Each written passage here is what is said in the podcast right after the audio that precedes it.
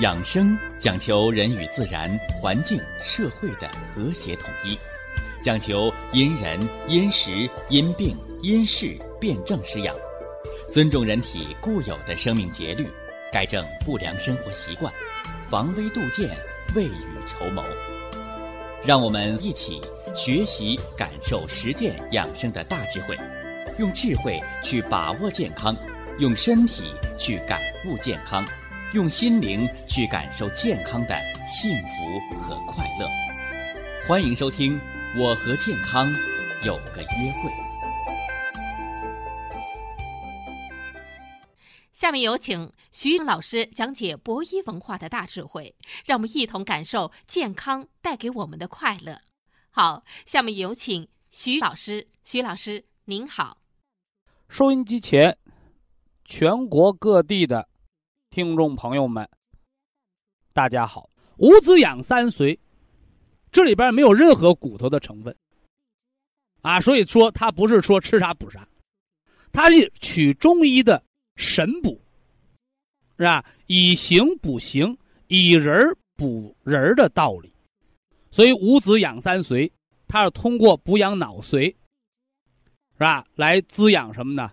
哎，人的记忆力呀，睡眠呐。脑萎缩呀，是吧？进而呢，使百会塌陷、风池塌陷，是不是啊？太阳穴塌陷的脑壳凹陷症得到调整。二则呢，滋养人的脊髓，对颈腰椎疾病、腰托啊，是吧？腰椎的增生啊，腰椎的压缩性骨折呀，达到滋养。三则呢，就是补养我们的骨髓，进而呢强壮骨骼，促生长发育，抗老化，所以可谓老少皆宜啊！老少皆宜。五子粉的组方当中呢，有黄瓜籽儿，有南瓜子，有松子仁儿还有呢桑葚啊，桑葚，而且呢，还有什么呢？还有的薏仁补肾、固精、养髓之方，所以它是个食疗，安全可靠。说糖尿病管好嘴的食疗啊，食疗。呃，糖尿病管好嘴这儿，我们给大家介绍了三个方面，是不是啊？啊，最首要的就是要给糖平反。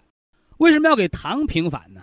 人呢，只有正视过去，才能什么呢？有正确的未来。就像治病一样，啊，为什么治病前要看病啊？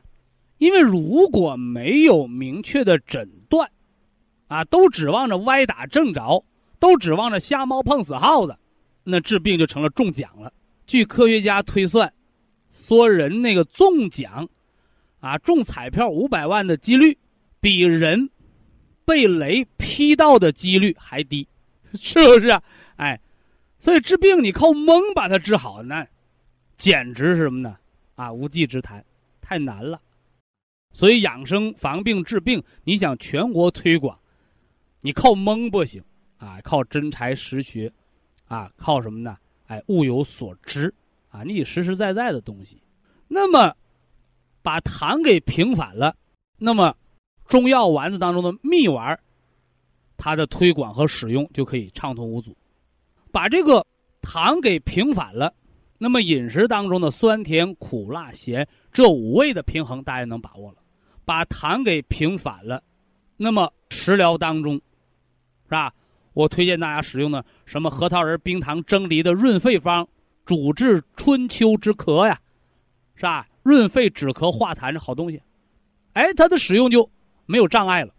给糖平反了，同样啊，大山楂丸对代谢综合症这个犯罪团伙，糖尿病、脂肪肝、痛风，是吧？对它的这个使用也就畅通无阻了，啊，不然好多人心存疑虑啊，我糖尿病能吃山楂丸吗？山楂丸可甜呢，你看，这都是无知的行为。所以给糖平反对整个科学养生是什么呢？非常必要的。我们第一个任务完成了啊，呃，第二个任务呢，我们又消除了大家对偏方、食疗、偏食治糖尿病的一个错误的认识，是不是啊？我们去掉了苦瓜、莲子心儿，是吧？南瓜，是不是？这些所谓的糖尿病应该多吃，能治病的一些认识上的错误。啊，不是说你多吃什么能治糖尿病，人的五味是应该平衡的，是吧？所以饮食的偏嗜本身就是病，是不是？就像我们治高血压病，你用降药的方式降低了血压，那不叫治高血压病，吃多了吃成低血压，吃久了吃成冠心病，停了药血压又上来了，得脑出血，得心梗，所以暂时的控制和压制，它不是自然的。它是强制的，啊，那句话怎么说呀？哪里有压迫，哪里就有反抗啊，是不是？所以大禹治水，他为什么能成功？因为尧和舜的那个年代就是堵啊，堤坝越筑越高，越是决口死的人越多呀，你把水势给憋起来了，是不是？而大禹治水，他破了天荒了，是吧？他是以疏为主。啊，前人治水修堤筑坝，后人治水是什么呢？疏导为先。所以这就是高血压病治疗的成败关键。只降压不疏通的人，就会导致冠心病的心血管扩张、心肌劳损、肾功衰竭。原花青素是吧？抗动脉硬化、自由基的清除，虫草滋补肝肾。对五脏的平衡调节，它恢复的是人自然的脏腑的本能，自然的血压的调节，包括是人的自然的代谢平衡的调节，所以它既不是降，也不是控制，那这叫什么作用呢？叫调，叫补，调节的是脏腑。补的是元气，恢复的是生命的本能。所以呀，我们消除了大家对保健品的依赖，对食疗的夸大，那么使糖尿病的有效治疗就摆脱了偏听偏信、多吃这个多吃那个的说法。那么糖尿病的食疗，我们要讲它的第三条，就是今天要说到的饮食平衡。这个饮食平衡啊，是营养学啊，中国现代营养学所提出的一个观点。但这个观点它的渊源不是来自于西方啊，不是来自于西方，是吧？它是来自于古老的东方啊，一部经典的巨著啊，《黄帝内经》。那么西方营养学在计算人吃东西的时候用卡路里。是不是啊？用热量来计算，就像给手机充电池一样，就像给那个汽车油箱加油一样。你加多少啊？是油箱加满呢，还是加一百块钱的？你，他把人当机器，所以导致什么呢？就是糖尿病人，你如果按西方营养学的专家去调控饮食的热量，那我告诉你，你死不了，但是你绝对活不好。为什么呢？它违背人性。它违背天地五行，违背自然的道理，所以这又认了我大智慧上的那句话：说人不是为数字活着的，是吧？人是为什么活着？为感觉活着的。所以现在人们的年龄，我们说的年龄，都是户口本上的年龄，这大家常说的。而我们深入学习之后，我们知道人有好多个年龄，户口本那年龄是爹妈给的，一年一年。谁都没法改变，但是人的好多年龄是可以改变的。我给大家讲了我们的血管年龄，啊，这个通过眼底的动脉硬化就可以看得出来，叫血管年龄。我们还有什么年龄啊？骨头的年龄。小孩长牙，老人骨质疏松、骨质增生、退行性改变，这叫骨龄。就像树的那年轮一样，是不是？哎，那还有什么年龄啊？脏腑年龄啊，有人四十多岁、五十多岁得药物性肝硬化了，那你那肝就老到八十岁、九十岁，快衰竭了呗，对不对？甚至一百岁也有人肝还健健康康的，对不对？还能喝两口。那虽然户口本上是一百岁，而他的脏腑年龄、肝脏的器官年龄，可能在四十岁到五十岁。所以我们生活当中见过这样的人吧？是南京的，是吧？上了新闻了。暴走妈妈，走掉脂肪肝之后，把自己的肝脏一夜捐献给自己的儿子。那母子俩得差二十多岁呀，那儿子的肝就坏死了，而母亲的肝还是那么年轻化。这叫脏腑年龄。那么还有一个更重要的年龄是啥？就是我们的心理年龄。啊，心理年龄，就老，你服不服老啊？是吧？你是否有个年轻的心态呀？啊，这个也很重要啊，很重要。啊，我们别跑题啊，我们今天要说糖尿病管好嘴。食疗第三条，要说饮食平衡。这个平衡啊，按西方医学来讲，就是什么粗细搭配、荤素搭配，是不是啊？冷热搭配，这都是营养学配餐啊。我们搞营养都知道啊，但这个很肤浅，那还差得远着呢。我们看看《黄帝内经》，他对中国传统的饮食平衡。是吧？民以食为天呐，饮食平衡决定生命的平衡，啊了不得的东西，这里边呢说了四个五谷杂粮，这是一，是吧？禽蛋肉类这是二，蔬菜呢是三，是吧？水果呢是四，啊。所以说我们的老祖宗那个时候。日子过得苦啊，啊，那时候就知道水果对生命健康的重要作用，对不对？水果蔬菜现在老好多人把它列为一类，而在我们祖先的那个年代就已经把它分为两类，它俩不是一个东西。那各有什么作用？下面我就要接着给大家说。首先呢，说这个主食，就是这个五谷杂粮。五谷杂粮我就不细说了啊。我主要说说它的来源作用啊，来源作用。现在呢，五谷的来源就是粮食啊，就是我们庄家的种子。现在有不少糖尿病的糖友，是吧？跟我交流经验，是吧？糖尿病啊，是吧？我是以菜为主，米粒都不吃。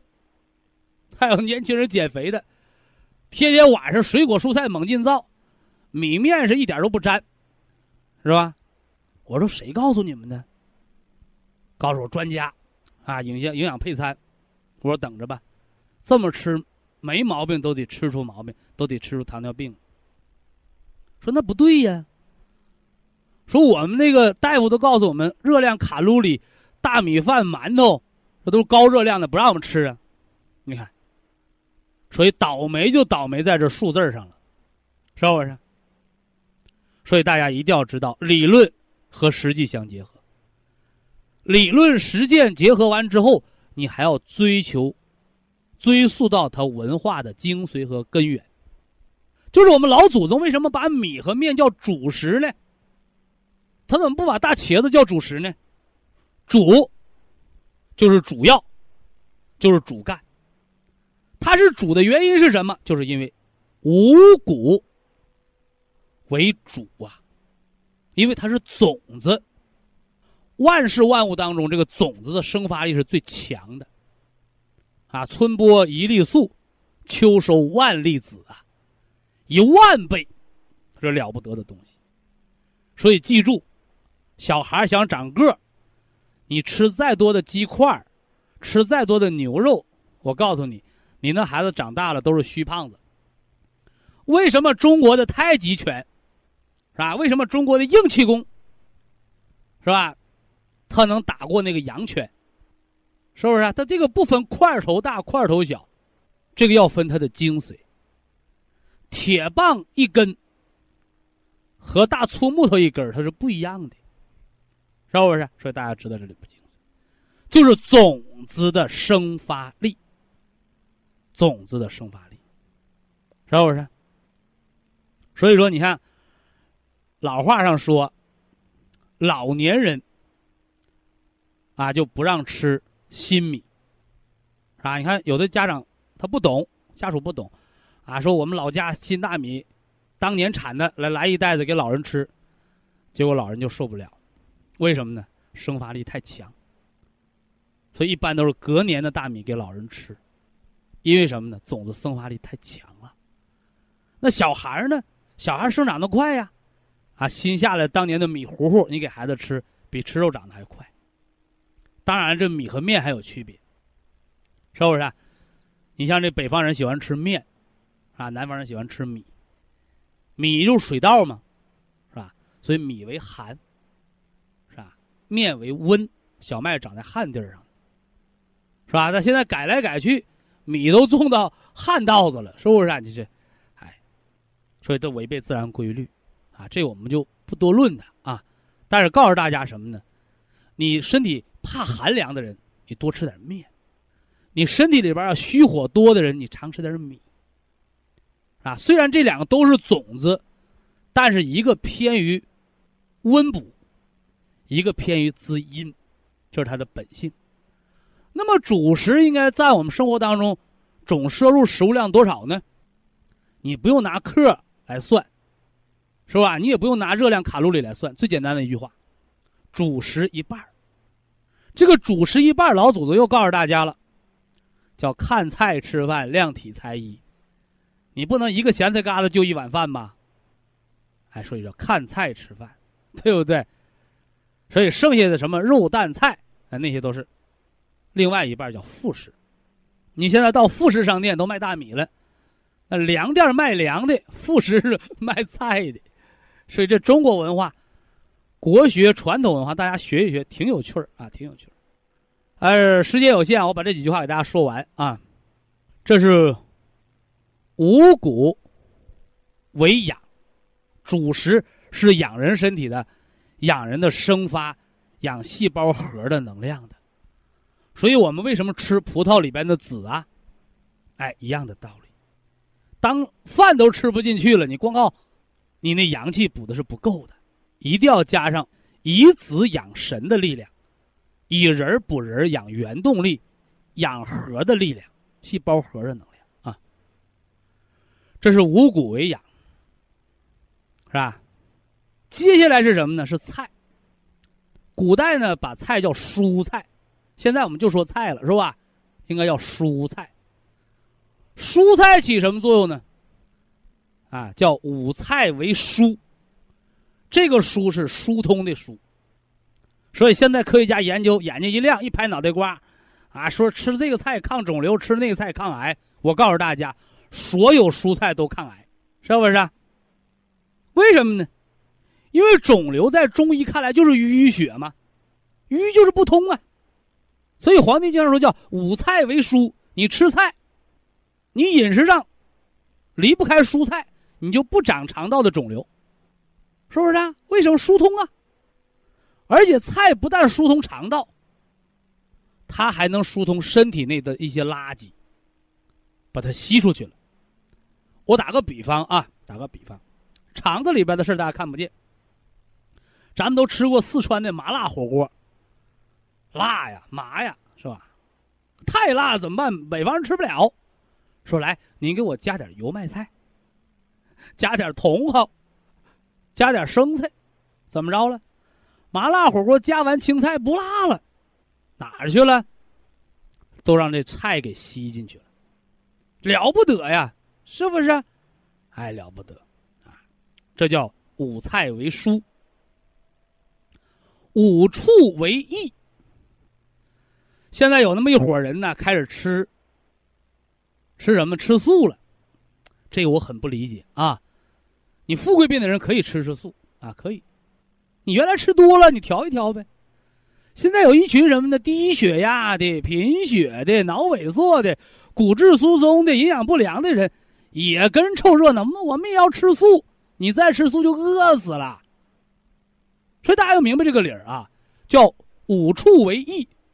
所以我们常说吃香的喝辣的，所以营养不良的人群，肉是必须得吃的，特别是贫血低血压还得脂肪肝的人，你不吃肉，你还吃素，那我告诉你，你的动脉硬化、脂肪肝好不了。以下是广告时间。博一堂温馨提示：保健品只能起到保健作用。辅助调养，保健品不能代替药物，药物不能当做保健品长期误服。糖尿病的朋友想健康，在防治当中啊，有这么四句话，也叫糖尿病养生十六条当中的最后四条：养好心，管好嘴。动好腿，合理服药。这养好心，我给大家做了系统的介绍，是糖尿病的心态的问题，是吧？包括远景的展望，包括正确认识糖尿病的病因。那么管好嘴呢，主要指的是糖尿病的食疗，啊，食疗。动好腿呢，说的是糖尿病的体疗加脏腑养生导引之术。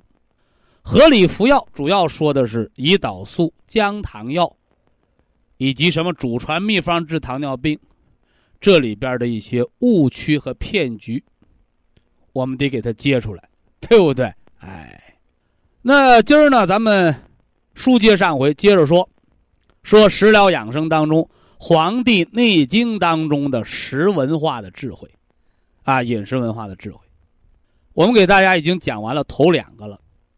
五谷为养，人活着就得吃粮食，啊，不吃粮食是不成的。因为食物当中啊，补人的阳气，养人的元气，养人的生命活力，最重要的就是种子的力量。那么种子是什么呢？就是米和面，就是我们的主食，所以叫五谷为养。那其二呢，叫五畜为益。就是人要吃肉，吃肉是一种进步，啊，吃肉是一种进步，是吧？你包括呀，老虎啊、狮子、狼啊，这些虎狼之师，它吃肉，它凶猛，是不是啊？哎，反过来，肉这东西不能多吃，因为肉的热量比较高，这是西医学的说法。那么中医的话来讲呢，肉的痰湿比较盛，是不是？所以吃多了是得富贵病的。那什么是痰湿？在这儿我得好好说一说。痰湿啊，不一定是坏事儿是吧？人活着就离不开这痰湿，啊，说痰湿那都是垃圾，怎么活着离不开痰湿呢？自然界当中有这么一个规律，你包括现在这个宇航。宇宙飞船是吧？探测什么火星、金星找什么呀？找水啊！水乃生命之源，所以地球上哪块有水，哪块就有生命的孕育。包括在沙漠的深层，它也得有水，所以没有水就没有生命的孕育。故而我们说叫水乃生命之源。那水是啥呀？水就是湿呗。只有有了水，天地自然五行它才能活起来，才能动起来。但是这个水呢，少和多，就决定了自然和不和谐，是不是？水资源要有几个红线，国家要保护水利资源，什么道理？保护水就是保护这个星球，就是保护我们的生命。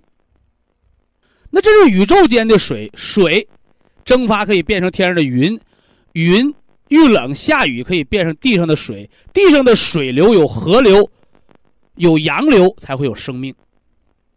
这就是水在天地万物之间的作用。那么天地之间是个大宇宙，人呢就是个小宇宙。那么人得要活着，人必须也得有水。人必须也得有水，那么天地之间的大宇宙有水，水乃生命之源，光有水，生命只是有了母亲。那么如何让生命才能焕发活力呢？生命的父亲是谁呀？哎，我们老一辈唱歌叫“万物生长靠太阳”，所以太阳的这个火的阳气，它就是生命之父。所以没有太阳的能量，水就没法变成云彩，云彩就在天上就不能跑，地气没法蒸发，水气无法降落。所以无火之水乃为死水。有火之水，水火相济，方有生命的渊源。这是大自然。看完大自然，咱们再回到身体的小个体。人为万物之灵啊，人灵在哪儿啊？人灵就灵在人有水，而且这个水还有活力，是不是？啊人体哪块有水呀？眼睛水汪汪，皮肤很水嫩。嘴里边有唾液，上厕所能尿小便。我来告诉大家，新生儿一个生命，它在羊水当中孕育，增加孕妇羊水，就增加小宝宝的生命力，而且可以预防肥胖的胎儿，对不对？就预防了先天性糖尿病。羊水这说的是，那么新生儿生下来的是啥呀？小孩一拉稀，马上掉水膘了。新生儿生下来是一汪水啊，说的是肉啊，怎么是水呢？百分之九十五以上水分子构成。等它长成了人，我们成年人把所有的身体内水分甩干了之后，是吧？剩下的物质百分之三十左右，就是人体内的水分。成年人百分之六十七点七，约等于百分之七十，就和我们这个星球是一样的，是不是？三分之一是陆地，三分之二是海洋，这又是一个天人合一。这个不是巧合啊，这个不是巧合，这是天成之美。那么人体内有了水，我们知道人是水做的，生命之源了。那么人怎么才能活得好呢？就看你这个人这汪水呀，是活水还是死水。那么这个水的活性由谁来决定？阳气。这个阳寿的说法，它可能很封建啊，很迷信。但是阳寿这个意思，就体现了我们传统民族文化当中对人的寿命是用人的阳气来衡量的。包括我的老爹老娘，是吧？我们的父辈祖辈，他们也常说，说人有多大精神头，就有多大的财运。那个农民老哥他也说呀。睡觉睡到日头红，那肯定这辈子受不完的穷啊，是不是？所以呀，人生一世啊，贫穷也罢，富贵也罢，不是天老爷安排的，是人创造的。那么人靠什么创造呢？你懒惰注定贫穷，勤劳注定富裕。那这个注定是为什么呢？就是你的阳气。懒人他就阳虚呗，天天呼呼睡，是不是啊？睡不醒是吧？那阳气足的人，他有精力充沛、用不完的精神头啊。你一个人干不完的活，他能干十个人、一百个人的精力把这事干得非常好。他不当老板，让你天天睡觉的当老板呢，对不对呀？哎，所以好多人说现在这个人呢，有的有钱，富的流油。有人穷，穷的衣服都穿不上。这个贫和富，这可不是旧社会，这是新社会。按劳分配是国家有政策呀。但是你懒惰的穷，你光靠吃国家救济，你就认懒认穷，那谁也救不了。所以什么样的人，什么样的习惯，什么样的脏腑，什么样的元气，什么样的命，什么样的富贵贫穷。穷本身是一种病，所以你把病治好了，身体好了，你就能脱贫，是不是？哎，我们这个别跑题啊，因为今天这知识很深奥，啊，很深奥，啊，因为我们今天讨论的是生命的本源里边的根本的活力，水和阳气。好，下面我来说，有了这个水，阳虚的水不流，那就是浮肿。所以浮肿的病是啥病啊？阳虚的病。回过头来呢，你消耗的太多的阳气，把这水都给用干了，那就成土地沙漠化了呗，那就成了阴虚。阴虚把水都耗没了，闹干旱了吗？你浪费水呀，你是不是自作自受啊？所以这个人过于肥胖，水特别多，水湿特别多，多到了水湿都溢出来了，长湿疹了，长冬梅症化了，这时候就成了病了，哎，就成了病了。所以水本身没有病，而是水在阳气的活力下，这个平衡一旦破坏，它就生病了。这个平衡一旦调节好，人的病就好了。所以糖尿病肥胖的是阳虚，所以糖尿病人过于肥胖，是不是啊？呃，大便干结这都好治，一旦糖尿病变得人体消瘦，天天拉稀，人到贫血，那就难治了，对不对？所以高血压病、低血压病，我们研究来研究去，也就是水和生命阳气之间的关系，是不是？所以啊，食疗当中。五畜为益，我们为什么要吃肉？因为吃肉能补人身体。肉的阳气足，热量高，是不是？但是吃多了呢，麻烦了。你看那外国人，天天得洗澡，不洗澡身上有羊骚味什么原因？水湿。现在有些中国人也跟着老外学假洋鬼子，我也天天泡澡，是不是？天天洗桑拿，洗吧。早晚得肺结核，得皮肤病，完了还说呢。我这在家蒸桑拿，怎么还传染皮肤病？谁传染给你的？人外国人天天吃牛排，体内有湿，不洗身上有体味儿。你吃啥？你吃大米干饭，你吃水果蔬菜，你吃多点肉，甚至有的人素食根本不吃肉了，是不是？也不知道在哪学的洋方法，不吃肉，改吃苹果香蕉了。你说是？天天吃菜。助消化，体内就没有了这么多水湿，没有了水湿，你还泡澡汗蒸出汗，完了，把肺就给伤个底儿朝天。你不得肺结核，谁得肺结核？你不得贫血，谁得贫血？你看看。所以洗澡多了也是病，啊，洗澡多了也是病，叫肺不能藏啊，啊，肺不能收敛，肾经不能封藏。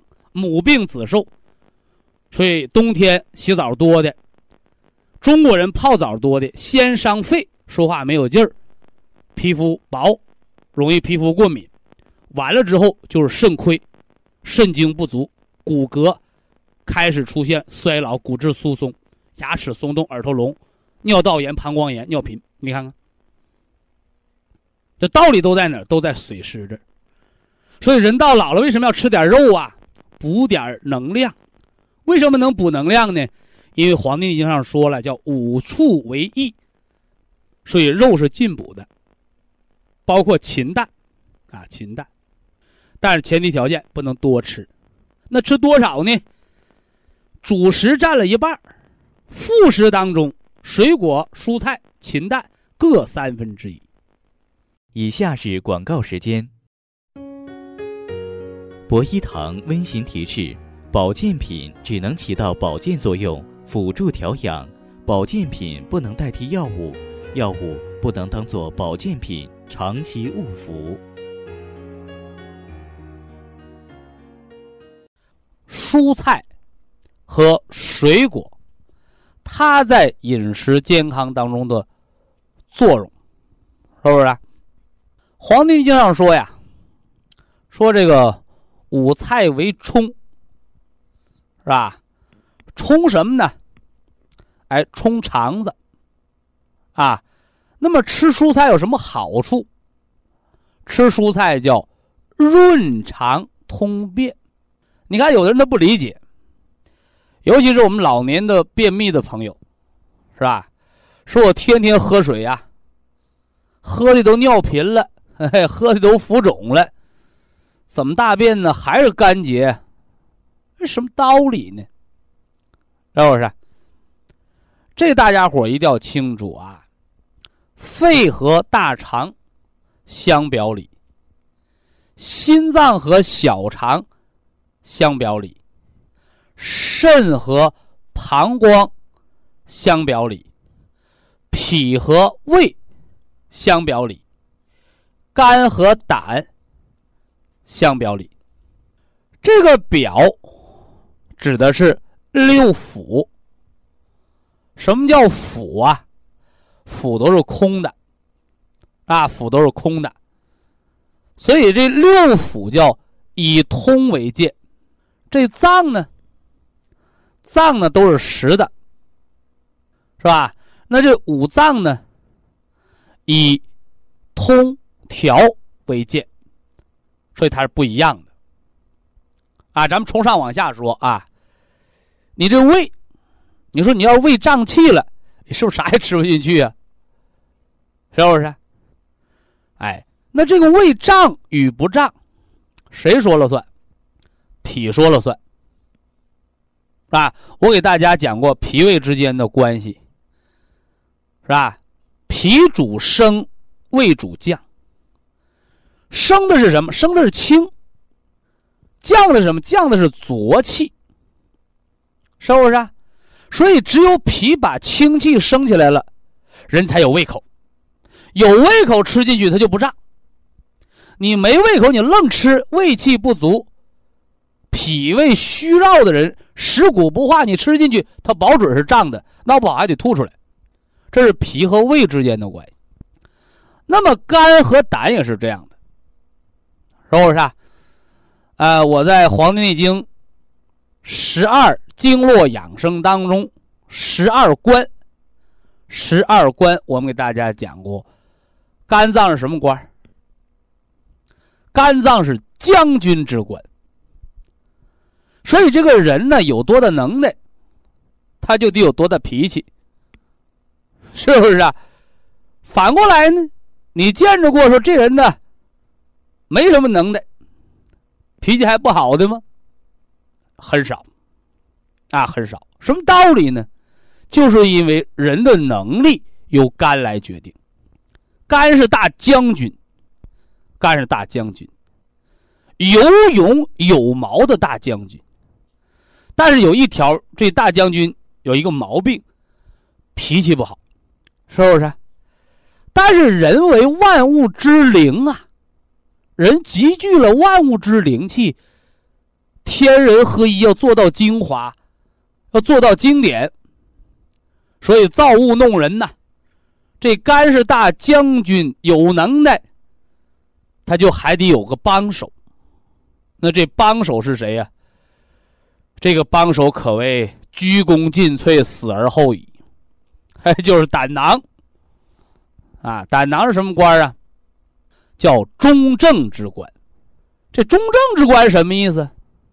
是不是？哎，这个中正之官了不得，往小了说呢，他是师爷，是不是啊？相当于媳妇贤内助，是不是啊？那往大了说呢，他是皇后，他是国母，他能厚德载物。所以呀，我们那些什么胆囊炎把胆囊割掉的，胆结石把胆囊割掉的，胆息肉把胆囊割掉的，我说这些收音机前的老哥哥老姐姐。这些没了胆儿的英雄们呐，你们那个胆囊呢都是烈士。为什么呢？我告诉你，你千万不能让这个胆白白的、冤枉的死掉了，拿掉了。那祸根起于何处呢？皆在肝啊，都在肝上。所以我们说肝胆相照，肝胆相照。所以我常告诉大家，我说胆囊炎，你把胆给我割掉了，没了胆，你那胆这个经络，它可就残疾了。那么残疾的肝胆的经络，有胆的时候肝胆相照，没了胆，你肝和谁相照？没有了胆照着你，你这肝就容易犯错误。所以大家一定要记着。什么肝纤维化、肝硬化、肝癌，包括是不是啊？自免型肝病，我告诉你，所有的肝病，你赖谁？啊，肝肯定是自作自受了，但是坏就坏在胆上。这什么关系啊？你肝是大将军，那胆说大了就是个师爷，是不是啊？是个贤内助，是媳妇儿，能赖着他吗？你看，这就是中国人的文化，是不是？你在外国，那官大说的算，叫首席长官 CEO 来承担责任，在中国不是。所以，包括中国的道德法律上有一个责任叫连带责任，啊，所以中国人说叫养不教，父母之过。所以中国人在古代封建王朝的罪责，最大的那罪责叫叫什么？叫灭门九族，是不是啊？什么叫灭门九族啊？是不是啊？爹妈，是吧？夫妻，是不是啊？包括什么？可能同族的。兄长，是不是啊？老丈人那边都要受连累，这叫九族，啥意思？连带关系。所以这是中国的文化。那么中国的文化怎么来的？是我们的老祖宗说孔老夫子一拍脑门子，中国文化出来了？那不是的。文化源于生活，源于人们对生命的认识，是不是？所以呀。当肝得恶病的时候，一定得找他的胆，找他的胆。那一找，就胆没了，胆没了，没有胆的人就容易得这些病。所以我为什么反对胆囊手术？关键就在这儿。你没了胆，你找谁去？那有胆，胆不干活也会出现这些问题。所以胆为中正之官。那么由着胆有什么好处？中国人用俗语告诉你，叫“家有贤妻，夫在外，不惹横祸”，是不是？啊说到这儿，我们就会说那个北方的俗话了，是不是啊？你看北方啊，一旦这个男人呐，呃，出点什么错误啊，是触犯法律了，是触犯道德了，是贪污腐败了，是不是啊？哎。往往家里边都有个贪心的媳妇儿，对不对？哎，这就是肝胆相照的问题啊！所以肝有气，胆就受伤害，胆受伤了，这肝病就平了。如果呢，你那胆不产生反应，那这肝就要得恶性病。那你如果把这胆给灭了，给切掉了，没有了胆对肝的制约，肝就容易得恶性病。所以说，这胆到底有用没用啊？哎，大家心里边应该有杆秤。这是肝胆相照，啊，肝胆相照，肝胆相照，脾胃相连，心和小肠相表里，是不是？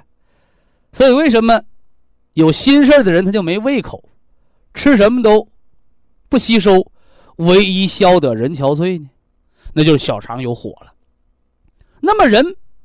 排大便的性状，主要取决于结肠，那么就和肺脏有关，啊，和肺脏有关。所以说，收音机前这些大肠干燥的老哥哥老姐姐，包括孩子们，你是不是有不耐喝水的习惯呢？所以，大肠的干燥就是肺的燥。那么，肺燥的人该怎么喝水呢？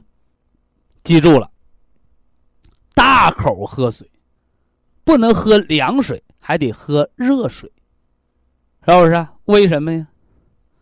因为脏腑特点当中我们讲过，肺喜湿恶燥，胃寒，肺喜湿，是不是？所以说啊，空气湿润的时候，肺是很润泽的。恶燥，所以呢，大西北的地方。你看那小姑娘的脸蛋都红的皴裂，那你不用说，她们肺脏和大便、结肠、皮肤都不好。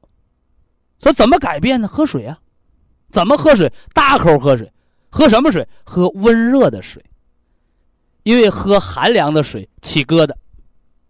尤其现在小孩四五岁，那妈妈就找我说：“孩子起青春痘了。”我说：“你孩子多大呀？五六岁、四五岁？”我说：“你知道多少岁叫青春期不？”还有老太太找我，是不是啊？六七十岁了跟我说起青春痘了，对不对？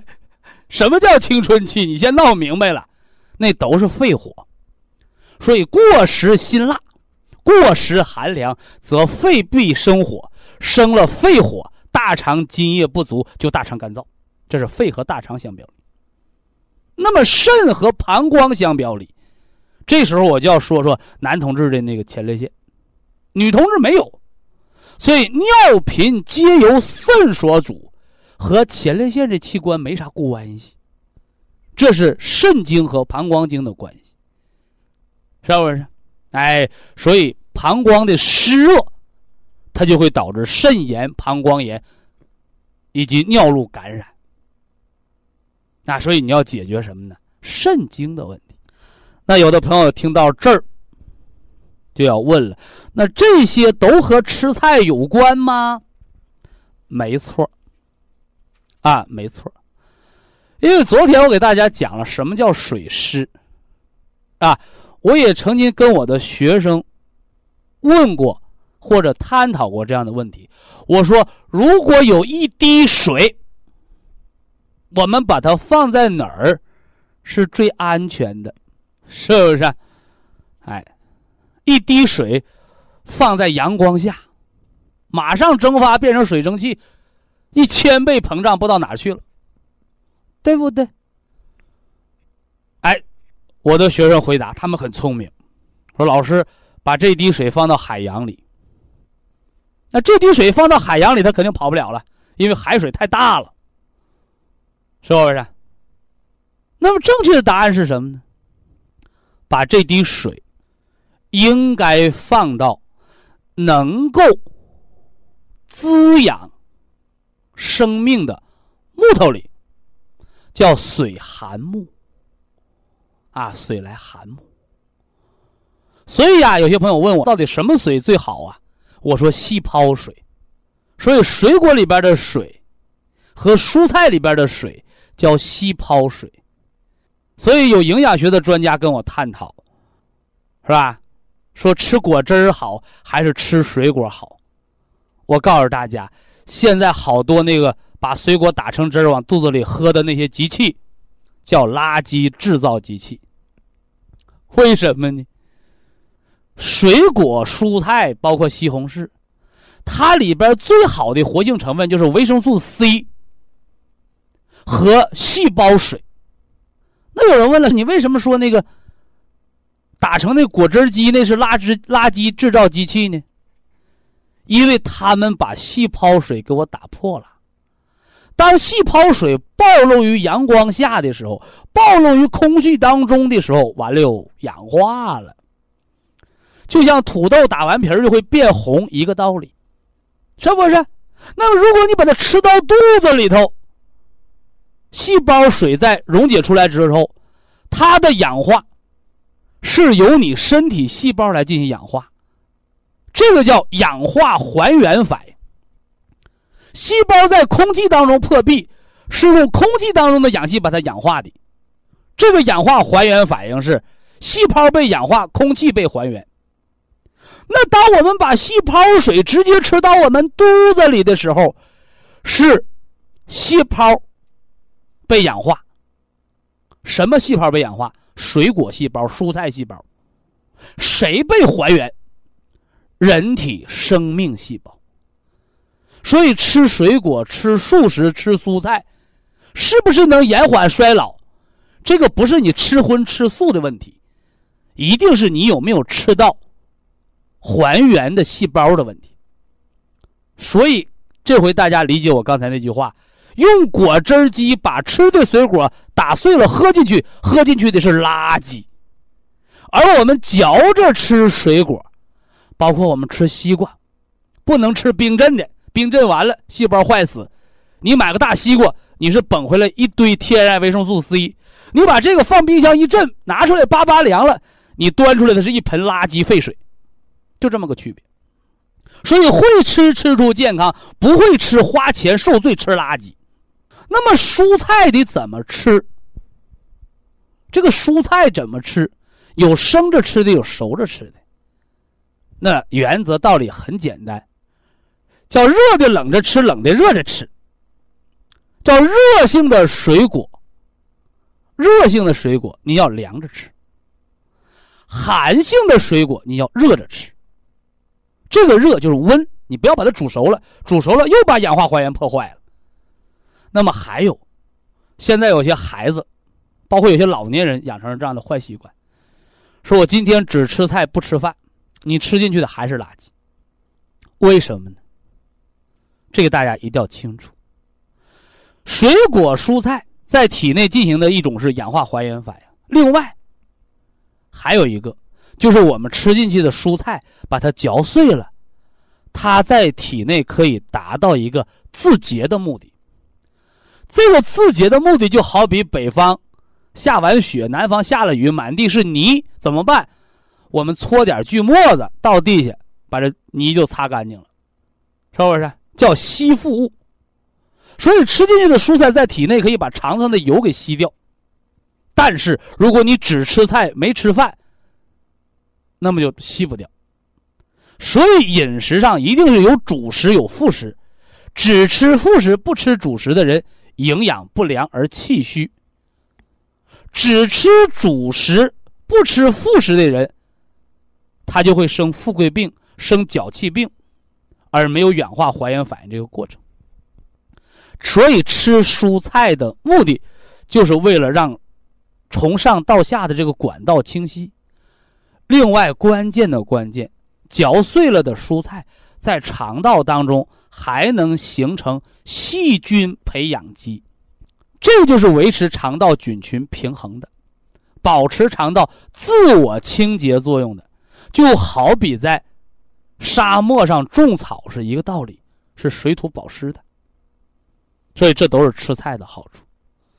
所以家长朋友们，你的孩子还是光吃肉不吃菜，你小心培养出一个年轻糖尿病。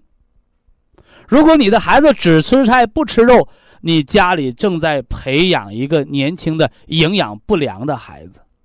所以什么叫荤素搭配呀？哎，道理就在这儿。那么水果应该什么时候吃？大家要记住，空腹不要吃水果。啊，空腹不要吃水果。为什么呢？因为水果叫无果为助，我们吃水果是来助消化的，所以空腹吃水果容易得胃肠的结石。啊，为什么会结石呢？因为人呐，胃肠道这套神经系统叫什么呢？叫植物神经，就像我们吃东西。你不用告诉他，你说我今天吃半斤还是二两？你给我分泌胃酸，分泌那个蛋白酶，分泌这个胰岛素，你给我分泌多少毫升多少毫克？你不用跟他计算，这个算的比电脑还准，它是全自动的。但是这个全自动，是容易被我们的错误生活行为习惯把它的程序给搞乱的。所以饭前吃水果，他以为你还在吃饭。结果就分泌胃酸，分泌蛋白酶，分泌消化液。结果这些胃酸、蛋白酶、消化液在胃里边一看，没有食物可消化，只有水果，白分泌了。一天分泌没有食物，只有水果；两天分泌只有食物，没有水果。过高的胃酸和蛋白酶对胃肠黏膜造成腐蚀刺激之后，胃肠黏膜产生保护性反应，告诉他以后别分泌了。所以，在美国，在法国。有小孩儿，为什么我说的是小孩儿？十七八岁的模特，为了自己更瘦一些、更骨感一些，以苹果为主食吃了三个月，得上厌食症，青春年华、水灵灵的大姑娘，饿死了。那有的人说，那活人还能让尿憋死？给他吃饭不就得了吗？对不起，吃饭已经没有胃酸分泌了。吃也不消化，只能饿死，是不是？这就是人为的用错误的习惯破坏了人本身原有的生物调节反应。所以，错误的习惯造的厌食症，错误的习惯造的失眠症，是药物不能治疗的。非常感谢徐正邦老师的精彩讲解，听众朋友们，我们店内的服务热线零五幺二六七五七六七三七和零五幺二六七五七六七三六已经全线为您开通，随时欢迎您的垂询与拨打。客服微信号二八二六七九一四九零，微信公众号搜索“苏州博一堂健康管理中心”。下面有请打通热线的朋友，这位朋友您好，徐老师您好，请讲呃，那个我是保定博医堂的，啊，是那个我，啊，对，我我那个我我今天我今天有个问题想想想咨询徐老师，嗯。那个我前两天呗，那个那个中医给给给我号了号脉，他说我说我现在的，我现在就为什么号脉，我就是感觉吧，我的手胀，我早晨起来手胀的厉害，以前胀呗就是那个能消失，现在就是这一天呗就这么胀，手胀，还有那个胳肋绊以下这小腿儿，胳肋绊以下的腿特别发沉，沉的呗，就好像给那个好像爬山回来嗯那个那个劲头的号外。卖咋说？他后来卖说我是，呃，血液那个那个粘稠，不能不流通。完了以后说我是那个动脉硬是号的脉还是做的血粘度的化验？耗的脉。他说我那个什么他说血液粘，高，号脉号出来的，那你就哦到医院对化验化验，不就知道粘度高不高了吗？可是那个前一段就在这个这这个他们他们说我前一段化验说粘度不高，完了以后就这次他又说我粘度高，就是号脉说我我还没去呢。那你跟我说这话有啥用啊？你哦化验我我问他怎么就上医院，化验完不就明白了吗？我我就我就想那个你给我出一个那个方案。你化看我验去，我怎么我给你出什么出啊？我我我我我以前吧，我给你打个电话，就是说我，呃 我这个这个这这个这这个这个脑子脑动脉硬化吧，我做过脑 CT，做过脑 CT，他说我是那个那个那什么，不是 CCT，是那个是那个那个那个核磁，他说我是这个那个有那个那个 陈陈陈旧性的那个那个那叫腔腔梗梗死啊，哎，啊对腔腔梗那你化验都，你脑 CT、核磁共振都做完了，你还找那个中医有啥用啊？就按这方面病调理，或者医院就给你按这方面病治，不就得了吗？那那那我现在我是说让徐老师给我出一个方案，看我怎么怎么调理好针。对你那个腔隙性脑梗，十二粒三代浓缩的蓝莓普仁康，Q 十四粒，红的吃四粒，黑的吃两包，按防中风吃呗。这是按化验单哦吃的啊，哦，按化验单吃的是吧？哎哎哎，哎，那我现嗯哦，那我现在那个就是现在我是我我脑鸣，我这脑老叫唤。你上次核磁什么时候查的？呃，是那个呃去年的去年的几月份啊？去年的六七七七八月份吧，再查一次，再查一次是吧对？比看是减轻了还是加重了啊？中医看五脏，西医看化验单。你中医哦摸脉条，你就摸出来阴虚、阳虚、气虚、血虚，摸出来心肝脾肺肾是咋毛病就知道了呗。那那你说我这手手老是胀，这怎么回事？老手胀。胀是心功能不全，哦回血，手和脚的末梢子气血回不来，是心衰的表现。先是胀，再严重该肿了，知道不？哦嗯，做心电图那去这啊，做心电图。哦，行。不多说啊，碰了个糊涂虫啊。听博弈论坛呢，就是把糊涂的听明白了，是吧？哎，看病得会看，啊，得会看，得知道病怎么来的，怎么得的，是吧？改错，是吧？哎，或者什么呢？哎，这个吃药啊，或者呢吃保健品，但同样吃药吃保健品，你也看说明，是吧？看明白了吃，别胡了八嘟的吃啊。好，非常感谢徐正邦老师，我们明天同一时间再会。听众朋友们，下面请您记好，苏州博医堂的地址是在人民路一千七百二十六号，服务热线零五幺二六七五七六七三六六七五七六七三七。客服微信号二八二六七九一四九零，微信公众号搜索“苏州博一堂健康管理中心”。好，非常感谢您的收听，我们明天同时间再会。